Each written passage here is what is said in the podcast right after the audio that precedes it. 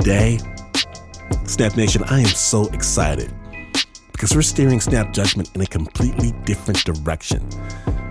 There was a story, a big story that I thought I knew, but recently realized I didn't understand at all. So I did a deep dive, several months, speaking to some amazing people. And this is their tale Heaven's Gate. Sensitive listeners, please note due to the subject matter, listener discretion is advised.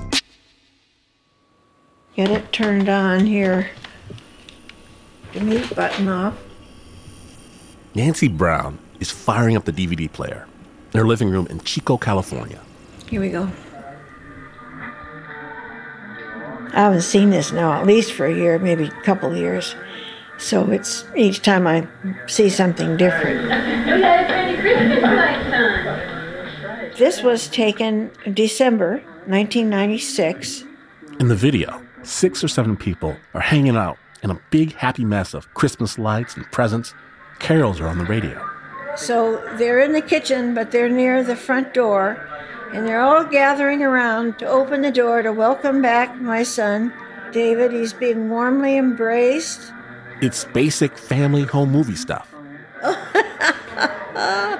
This is a fun part. See them, the cooks in the kitchen. Quite a feast they're making here. But the people David's cooking with, they're not his family. Not officially.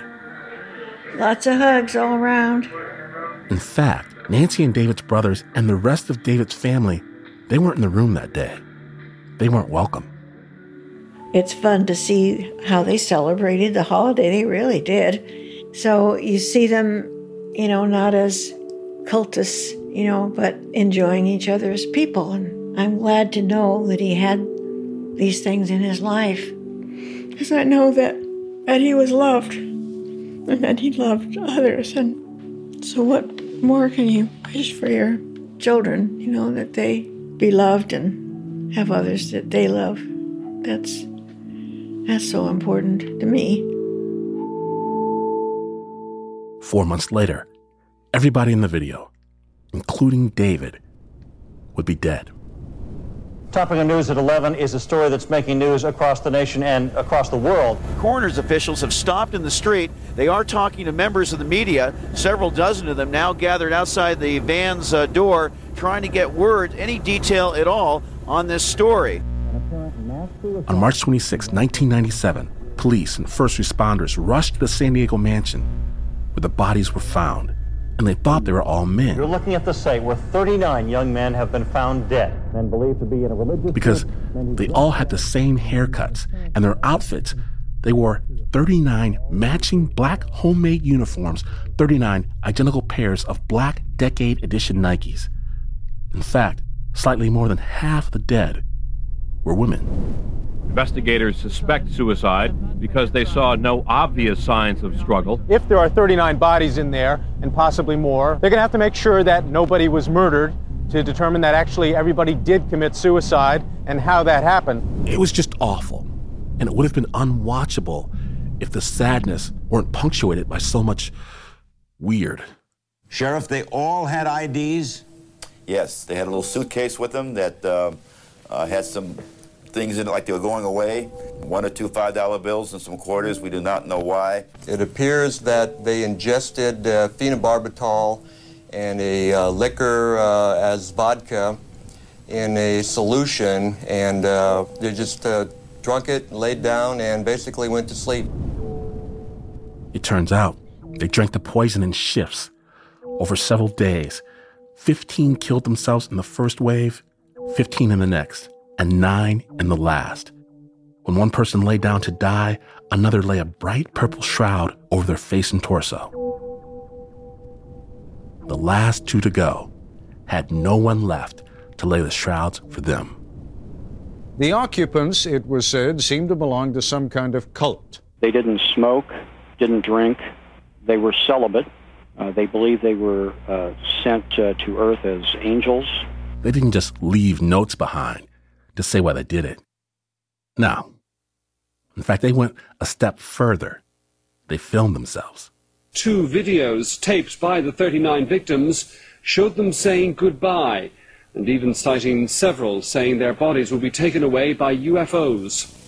I just want to let everyone know how lucky and happy I feel to be here and let you know that what we're about to do is certainly nothing to think negatively about.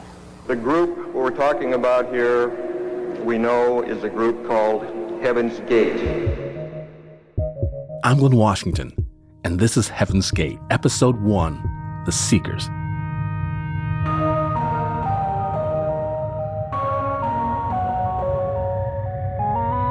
I'll tell you who I am. Ti and Do, whatever they want to call us. Whether or not you believe is up to you, you, you. We all have to deal with demons. We're trying to teach you how to prepare yourself.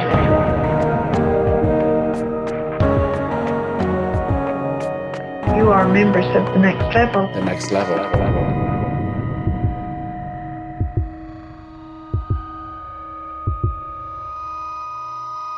Over the next 10 episodes, we're going to try to understand what happened inside Heaven's Gate. What made this community, this group who for 20 years loved each other and revered life, what led them to commit the largest mass suicide in American history? Were they brainwashed? Did they go crazy? What twisted? What turned? And who were these people? On the one hand, Heaven's Gate were followers who disciplined their bodies and minds like monks to perfect themselves, to please their Jesus and God the Father, to transcend the burdens of earthly life. They believed they would go live forever in the stars. And on the other hand, these people, these normal people, they were the same warm, caring group of people Nancy Brown watches every Christmas. He's got something all over his fingers from, oh, it's chocolate. Oh my gosh. Doesn't that look good? They were curious, smart, accomplished, former pilots and housewives and students, computer programmers and nurses, mothers, fathers, sons, and daughters. We know that we broke hearts. We know that we hurt people. We didn't want to hurt anyone. They had senses of humor.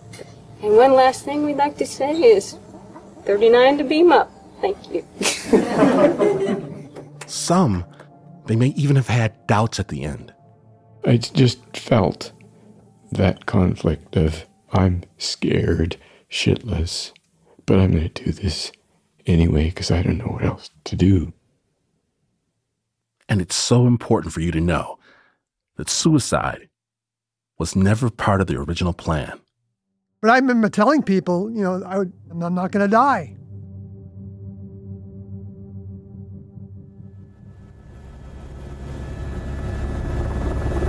What we're looking at are coroner's officials, scientific investigators outside the gates of this exclusive home here in Rancho Santa Fe.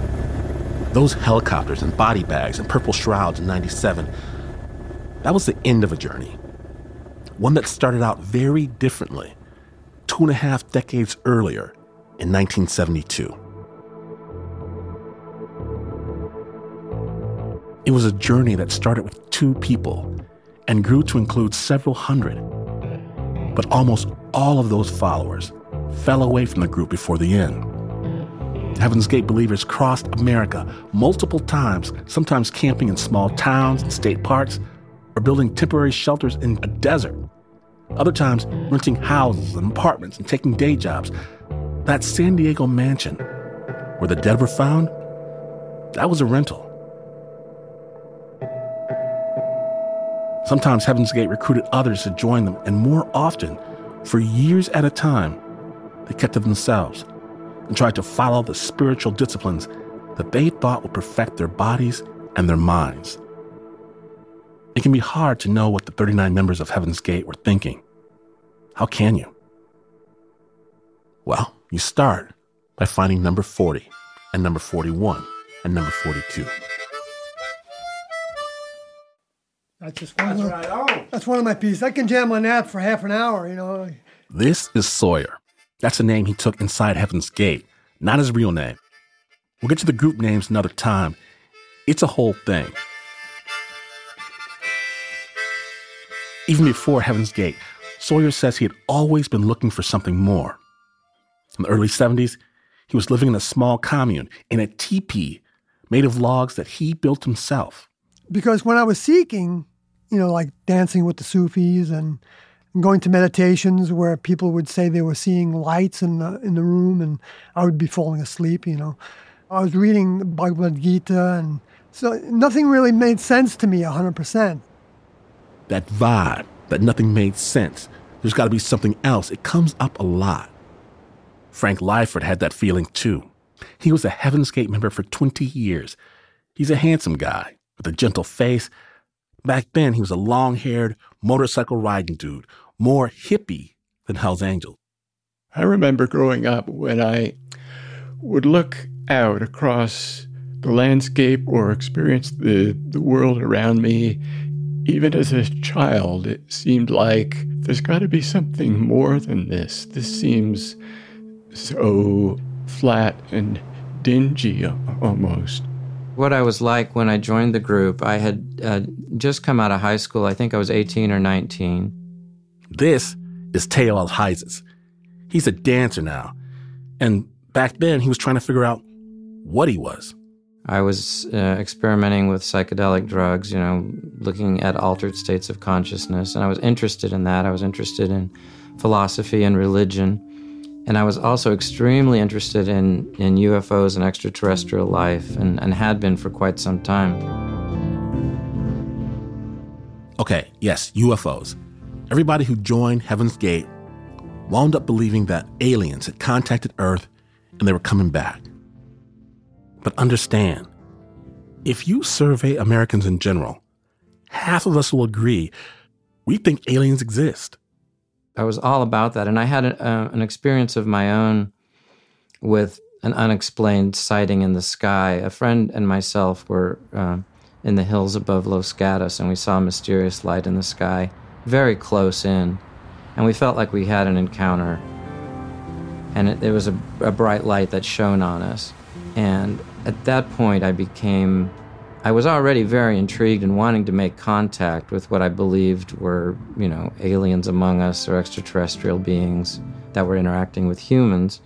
And so that spurred me, and I was just, I remember, you know, like standing out in my backyard. I was living in, in the Los Gatos foothills at the time, just like looking up at the sky, you know, asking for, for contact, for connection. Well, it was a real impulsive thing. This is Leslie Light. She also joined in the early days. Back then, she was less focused on the galaxies and mysterious encounters and more on her inner life. I was um, reading a lot of these very esoteric metaphysical books, and I think in retrospect, I was trying to be like a renunciate, like I was struggling with my attachments to things because that's what the theme of a lot of these metaphysical books were is you know not to get caught up in attachment and desires. At least that's how i was interpreting a lot of the things i was reading. So in retrospect i think i you know i was young and looking for seeking truth. And i was also struggling with just trying to find my place in the world.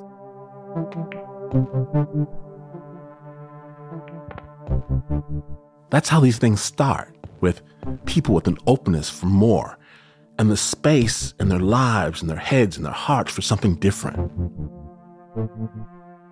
Unlike the 39 members of Heaven's Gate who died, Bale and Sawyer and Frank and Leslie, they got out. But they're not all happy about it. That thing, the thing that drew them into Heaven's Gate, the attraction, it's still there. I'll explain in just a moment.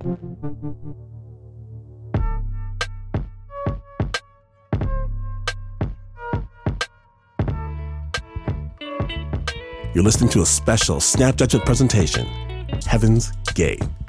We'll be right back in a moment.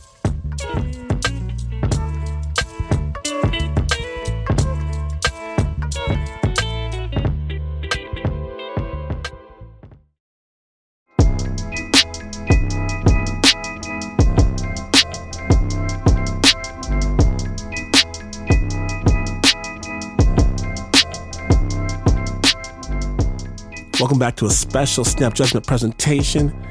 This week, Snap partners with Stitcher and Pineapple Street Media to take you inside a story that you may have thought you knew. You don't know. Heaven's Gate.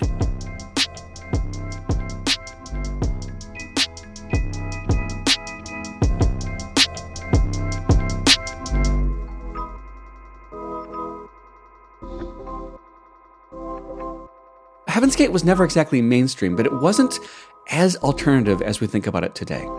So you have to imagine what it was like in, in the 70s when they were forming. Benjamin Zeller is a professor of religion at Lake Forest College. He's also a pretty serious Trekkie and sci fi fan. That will become more important the more you understand about Heaven's Gate. We love Ben Zeller because no one knows more about the group.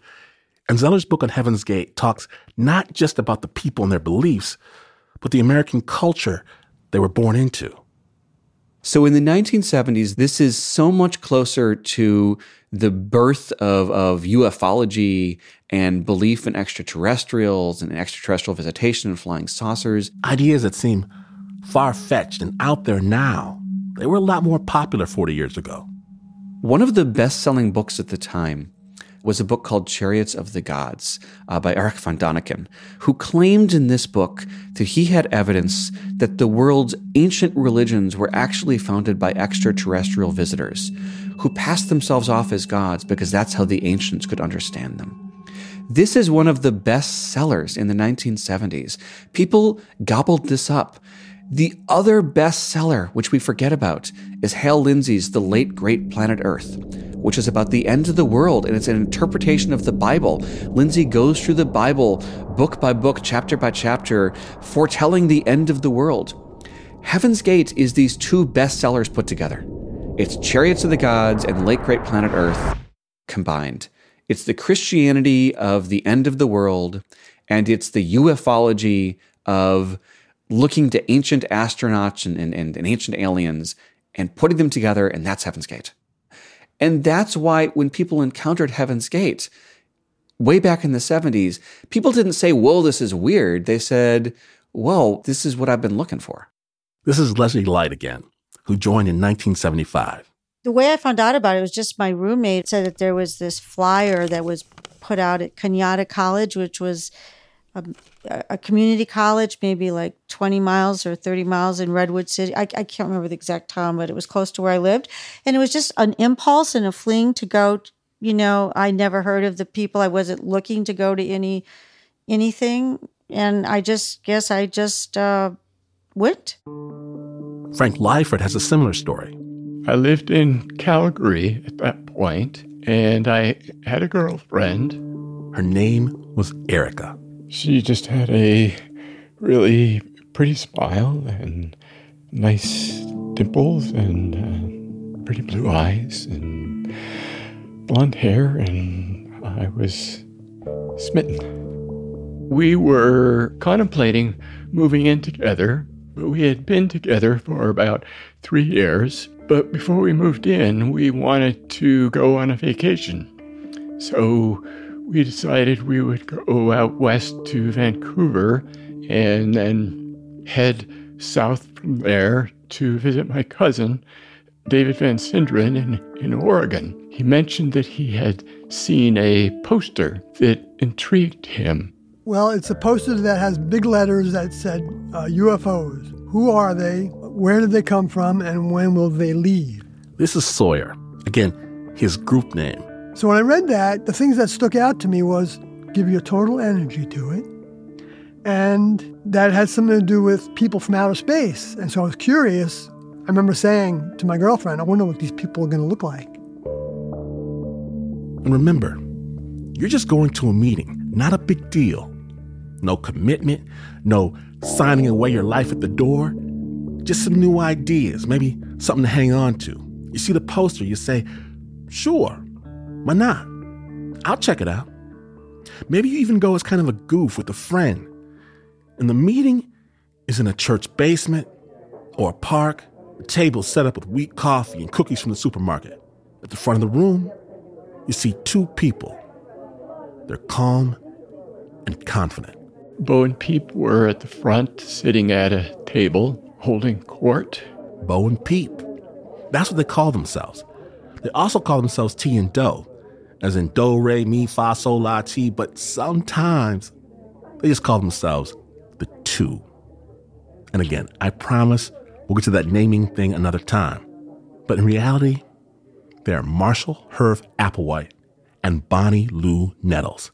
They're the ones who started this whole thing, and they've come to your town to preach a very particular gospel. I'm going to spend a lot of time talking about these two and how they started and how their vision of salvation and eternal life changed over time. But their pitch in the beginning, in a nutshell. They said, We are here from outer space. We are the two. We have come to this planet because we have a special message for you, for humanity right now. Now is the time. Only once every 2,000 years does the next level, the next level is outer space, it's, it's heaven. Only once every 2,000 years does the next level open its door, open its gate, and allow you to come in. And now is the time we have been sent here from the next level to say you have this opportunity to get on the UFO and go to the next level right now. If you don't do it now, you're going to have to wait 2,000 years. Uh, because they believe in reincarnation. You'll have a chance again. But you don't want to wait 2,000 years. Listen to us now and get on the UFO. That's what they're offering. Everything else you've tried has been good, but they have the way, the path off the mountain. You've gotten up the mountain, but they have the path off the mountain. And here's what it is you don't have to die. Grave, not path to heaven. I'm looking here at a transcript from one of their meetings. Grave, not path to heaven is what they said. This is maybe the biggest, most exciting promise they made. You don't have to die to go to heaven. All you have to do is listen to what they say, follow the process that they teach, and you will get onto a UFO and sail into outer space and get into heaven in bodily form. It's a mashup of the Bible and sci fi and self improvement. And yeah, most people, they kind of scratch their heads and maybe ease on out of the back of the room. But for others, this message, it contains everything. It's all of the self improvement books and trance music and meta science and spiritual adventure they're seeking. It's all wrapped into one. It's magical. And Ti and Do, they're magical. During the meeting, I was noticing that like a haze in the room. And it was around the stage. And if I didn't know better, I would have said maybe it was like smoke or something, you know. It's uh, but it, it had like the shimmering nature to it. And when this happened, it was like, whoa! And I felt like my life passed before me. Like they talk about when people die, it's I have a near-death experience, like their life goes before them, you know. And it's like everything I, I did before that felt like it had a purpose, that I was in the right place at this point for me. I just took it all in and, and knew that this was what I wanted to do.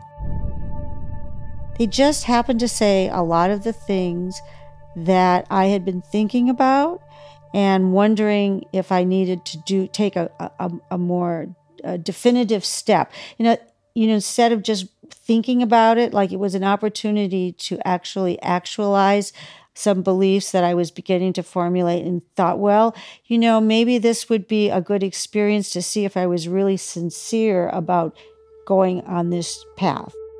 And I thought, well, what do I have to lose? I'll find out if I really want to, you know, continue in this direction or not. And so it seemed like a choice point. And, and I am an impulsive person and I wasn't that invested in, you know, typical external things because I was detaching from things.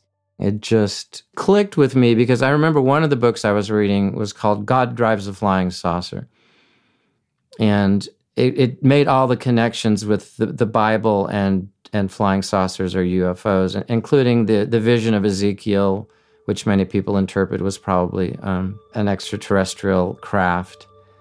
Their message really was sort of an answer to a lot of the questions I had, and it just made sense. And I was really ready to walk out the door of my life at that point.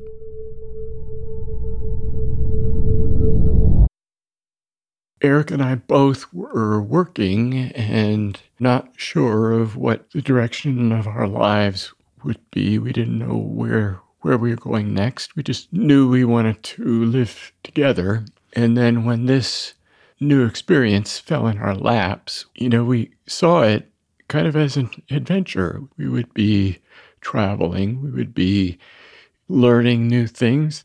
So it was just really intrigued us, pulled at us. Pulled. They're being pulled away. And what they're being pulled from, what they're leaving behind, for them, it just doesn't seem all that great. There's got to be something more than this. Looking up at the sky, you know, asking for, for contact, for connection. So nothing really made sense to me 100%. I was also struggling with just trying to find my place in the world. Now, forget about the UFOs and the space and all of that stuff for a second. Forget about what it would become 20 years later. Right now, in 1975, this is not a cult yet. It's a group. The name Heaven's Gate, it doesn't even exist yet. Suicide, it's not even on the table. In fact, it's just the opposite. They're talking about living forever. This is about life. It's positive, it's exciting, and it has all of these possibilities that are so much better than the other options out there. And if you kind of squint at it for a moment, maybe you can see how you might have been drawn into it too. And if you don't think it could have happened to you, I'm here to tell you that it could have. It could have happened to anyone. And I know because something very similar happened to me. More on that right after the break.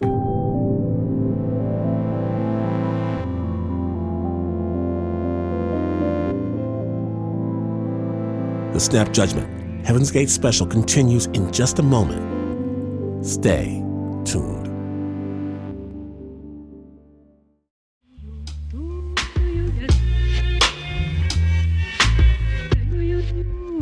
Welcome back to Snap Judgment, the Heaven's Gate special, where we step inside the world of a terrifying cult that for its believers didn't seem so terrifying at all.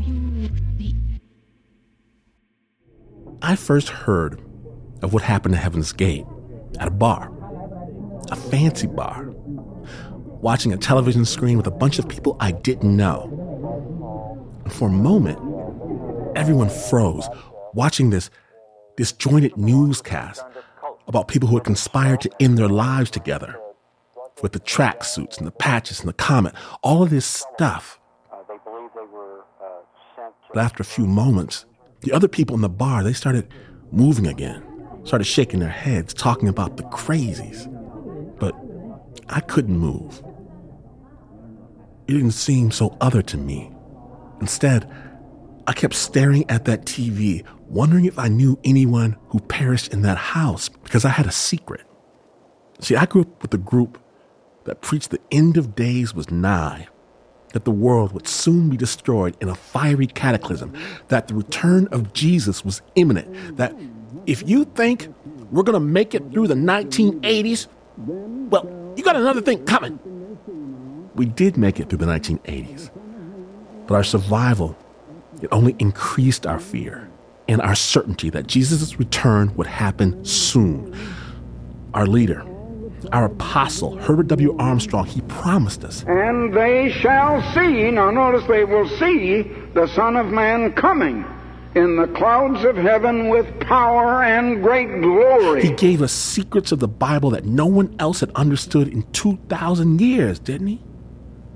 The Lord chose us, chose me to receive this message. We were special. I was special. And we prepared for the end time. Some of us, we took to wearing our shoes to bed at night so we would be ready for Christ's return. It could happen any moment, any moment. I felt like I was Harry Potter and you were all muggles. But then Herbert W. Armstrong, the one that would lead us to meet Jesus in the sky, died. The trouble in my condition seems to be I just do not have enough blood. And my world splintered into a thousand tiny warring factions. Later, I felt certain that if Herbie had given us a potion to meet Jesus, a lot of us in his worldwide church of God, we would have guzzled it down without a thought. And I knew that a lot of us could have ended up in a place like that San Diego mansion where a community destroyed itself in an attempt to find God. So I stared hard at that television in that bar, afraid to see a face I would recognize. Because even as everyone dismissed the wacky people, I felt like after a wrong turn or two,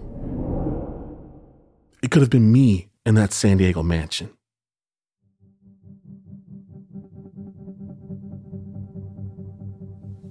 To us, it would be suicide to not leave. So we are about to regain life. We want to point fingers at this crazy, bug eyed guy. We want to believe that he's the Pied Piper, that he's a monster, that they all killed themselves because he took control of them. How do you feel about what is ahead for us? Oh, this is the happiest day of my life. I mean, I've been looking for this for so long. But they followed him with smiles on their faces, grateful, joyous, at peace. Somebody on the other side of this camera watching this tape would probably say, you're, you're deluded or you're brainwashed or whatever. From our perspective, this is the answer to everything.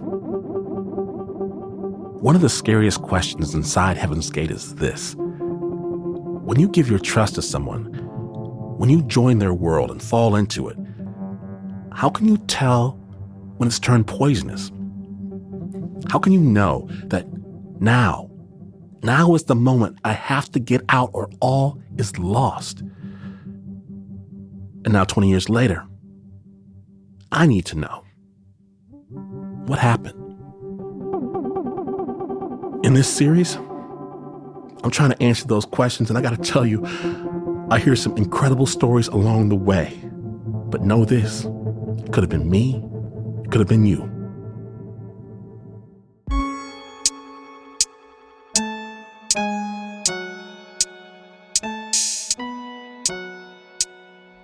You're listening to the first of a 10 episode series that does a deep dive into the story of Heaven's Gate. And I am so proud. And I hope you subscribe to hear the entire series on Stitcher or wherever you get your podcasts. Creating this project felt it felt personal to me for a lot of reasons. Because as I've alluded, I grew up in a religious cult that was not too terribly different from Heaven's Gate. I recently sat down with Jenna Weiss Berman from Pineapple Street Media to talk about how my background in the Worldwide Church of God impacted our exploration into Heaven's Gate. All right, Glynn. Yes. I'm psyched to talk to you. I'm psyched to talk back. Awesome. Um, a big part of why we wanted to have you host this show and why we're so excited you're doing it is um, because you sort of had similar experiences growing up to Heaven's Gate. Maybe not exactly the same. Do you know how your parents first found out about the group? Yes, the founder, Herbert W. Armstrong, he was multimedia before multimedia was cool. He had a, um, a radio show, a TV show, a magazine. I believe my mother started listening to him on the radio, and um, from there, kind of brought my father along. So, did your parents cut off their whole family except their kids basically when they joined? At times, yeah. And, you know, terrible things. Like, I remember my. My, my grandparents trying to send us like Easter baskets or Christmas presents, which were forbidden according to our religion, and they would throw them in the garbage. Oh, no. And um, we wouldn't have contact with them, sometimes for years at a time. And sometimes it would loosen up a bit, but then it would get tight again. I still deeply regret some of those walls that were put up because I didn't grow up with my other cousins the way they grew up together. We were very much apart. Yeah. And how long did your parents stay in the group? Until my late teens, then the group essentially imploded. Hmm. What happened? The founder died. Oh. Yeah. So again, a very common story. familiar story. Yeah. This whole story with Heaven's Gate has made me really consider like if he had given us something to drink so we could go meet Jesus, I'm guessing that between 70 and 90% of the people would have drank it. And that's a scary, scary, scary thought. And another reason why I really appreciate this sort of look back, it's like, what if, if we, had, if it seems like anything could have gone wrong and we might have been in a mansion in San Diego because there was this sort of slavish belief in Herbert W. Armstrong that he spoke for God. He was an emissary of God. Heaven's Gate touched thousands of people, and only a few went in and did the ultimate act. And that's what they're remembered for, not the rest of the people, but the people who went the whole way. And so I don't, it's, it's not surprising to me that there's going to be a zealot aspect to any group of any type. Can you tell me a little bit about how the idea of the like apocalypse or the second coming or whatever you want to call it affected your worldview when you were a kid? You know, there are several recordings of Herbert W. Armstrong preaching. And I was surprised by one recently. And all of a sudden, I hear that voice from the past. And I felt like a kid in those folding chairs in that rented hall. And I felt that tension, that fear that you think the end is almost here. That is an interesting sort of condition as a little kid to have. You know, little kids are active. Um, I was generally a cheerful boy, left to my own devices, but there was also that darkness because we did think the end was nigh. No joke. I know it sounds crazy, but we thought we didn't have much longer on this earth. How long were you a member of this cult? I was a true believer. I was I I had some issues on the edges, but I thought that generally this was the truth until my late teens. Wow. I was a believer. I'm I wasn't someone on the outside looking in, which to me right now is just stunning that I would cede so much of myself and my personhood to an organization, I can only shake my head now when I look back because it really was encompassing and um, who you were allowed to speak to, especially as a young person, particularly who you were allowed to date. Who were you allowed to speak to and date? Um, in my case, no one, because um, uh, there's a very strict racial segregation aspect in that um, blacks and whites were not to be mixed and such which was all well and good because I certainly loved the sisters, but in my area, there weren't any. Mm. Were you the only black family? Yes. Oh, wow. And on the Grand Rapids, Michigan area, um, for a long time, we were the only black family. And then there was one or two more. Unfortunately, they had sons as well. So it wasn't. so there was literally no one you could date. We had to go far and wide. This is what this is what's terrible. There was a. See, I lived in Grand Rapids, and an hour and a half away, there was a, a black girl, right? In the church. I was like, oh, mm. Lord. And everyone would be like, that's, there's one for you. There's one for you. I mean, one option. There's one for you, yeah.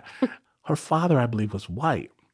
And so it was, and it's terrible for her too. You know, one, she's, a, she's in the middle of, of, a, of this whole vast sea.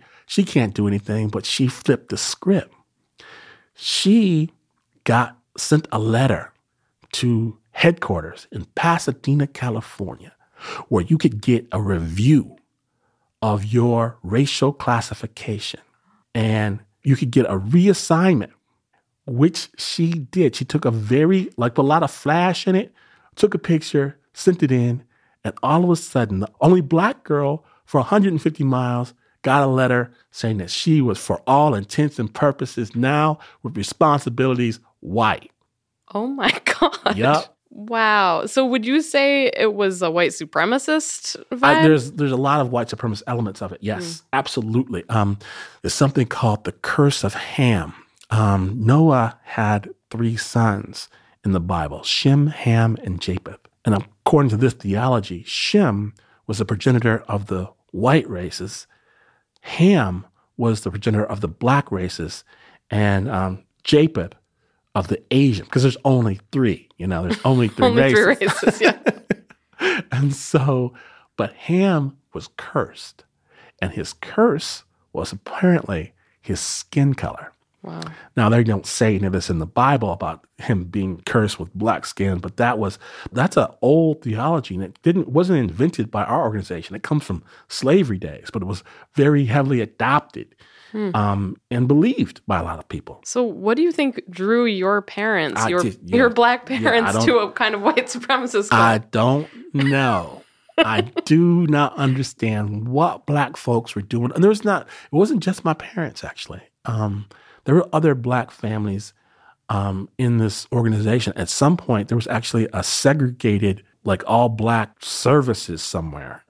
In a lot of ways, you know, that mirrored America. yeah. Um, you know, just like with Heaven's Gate, they were um, very interested in UFOs at a time when America was interested in UFOs. I don't think that in the racial aspect of my organization, and largely mirrored kind of the racial attitudes of the time. And I was living in a very rural area as well. Yeah, it was uh, it was wild. Did you ever convert anyone? No, I'll tell you why. I, I was a true believer, but I kind of had some limits to even what I was willing to do. And what they would do is if you were a full baptized member, your one of your privileges was you got to participate in a Passover ceremony where you would um, wash each other's feet. And I couldn't bear to go to a room and start washing people's feet. not you're not into it. so I was putting this off as long as I could, my full membership privileges. so I never before I, I never became a fully baptized member, Hmm. even though all my friends I think at the time were full, but I never went into that basement and I never washed anybody's nasty feet. Don't blame you. and what is your spiritual life like now? my spiritual life is um let's just call it open if i this might sound self-serving but i think that what i love so much about story and hearing other people's story and telling my own is that it's the closest thing that we have to magic and it's the best way that i know to connect to someone else's divine is by hearing their story it's like telepathy and everything getting in their head. When you hear a story and you feel like you've had someone else's experience, I think that you're sensing some aspect of the of the divine. And I can't go beyond that through some sort of spiritual interpretation. But if I have a religion, it's based on that and that empathy of narrative. I want to find me. I want to find an alternate me. I want to see, for, because my own background has been so touched by really religious charlatans, re- religious uh, malpracticers, malfeasers. And I, I'm so, in a way, grateful to have found um, my way eventually out of that. And I know that it was probably the difference between finding my way out and finding my way trapped is just a gossamer thread. It's a slight wind, it's a butterfly's wing beat from being in a situation where I know I was trapped in a situation where I felt I feel more free. And so for me, this whole journey is an unwinding where I can go back and see okay, what if I had turned right instead of left? Could I have been in an organization like that, at this, and and and how how would I have responded? What's interesting is that I don't have the sense of these people being as much an other as our community at large does, because I know I have it on very very good authority because of my background that I'm not another. I did grow up in an organization that was apocalyptic. And thank goodness that we didn't have to put on tracksuits. Thank goodness that's not how we went out. but I could see it happening.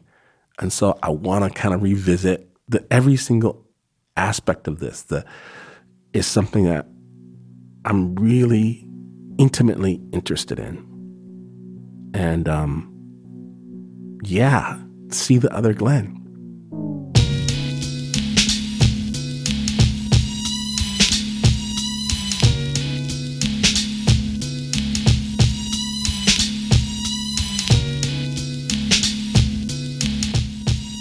Heaven's Gate is produced by Stitcher in collaboration with Pineapple Street Media. Ann Heppermann is our senior producer, and Peter Clowney is our executive editor. Our associate producers are Barry Finkel, Diane Hodson, and Josh Gwynn. Casey Holford is our composer and technical director. Our interns are Osa Secker and Jess Hackle. Dan Taberski is our editorial consultant, scholarship and consulting by Ben Zeller. Our executive producers are Chris Bannon, Jenna Weiss Berman, and Max Linsky. Special thanks to Jenny Radley, John Asante, Jasmine Aguilera, Henry Malofsky, Chris Barabee, and to the studios, Shine On Studios, Youth Radio, and 25th Street. And a big, heartfelt thank you to the family members, friends, and current members of Heaven's Gate who shared their stories with us. We are so grateful for your openness, your generosity.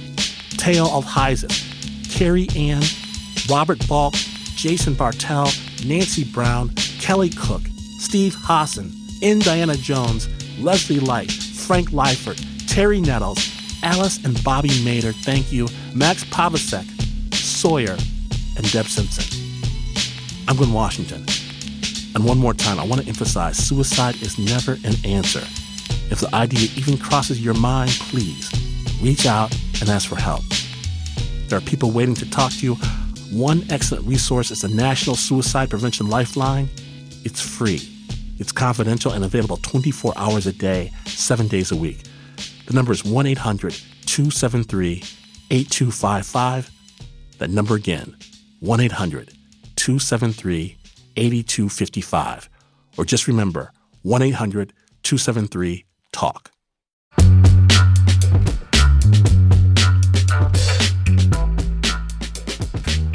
Snap Nation, I am so proud of this project. I'm humbled and thrilled by the feedback we've received so far. It's a show that, in the end, is designed to get us talking to each other. The full 10 episode series, a podcast series, is available right now. It's called Heaven's Gate. Get it wherever you get your podcast. Get this one. One love. And even though this is not the news, no way is this the news. In fact, you could hear a distant summons from a strange land demanding a banana split with extra sprinkles right away.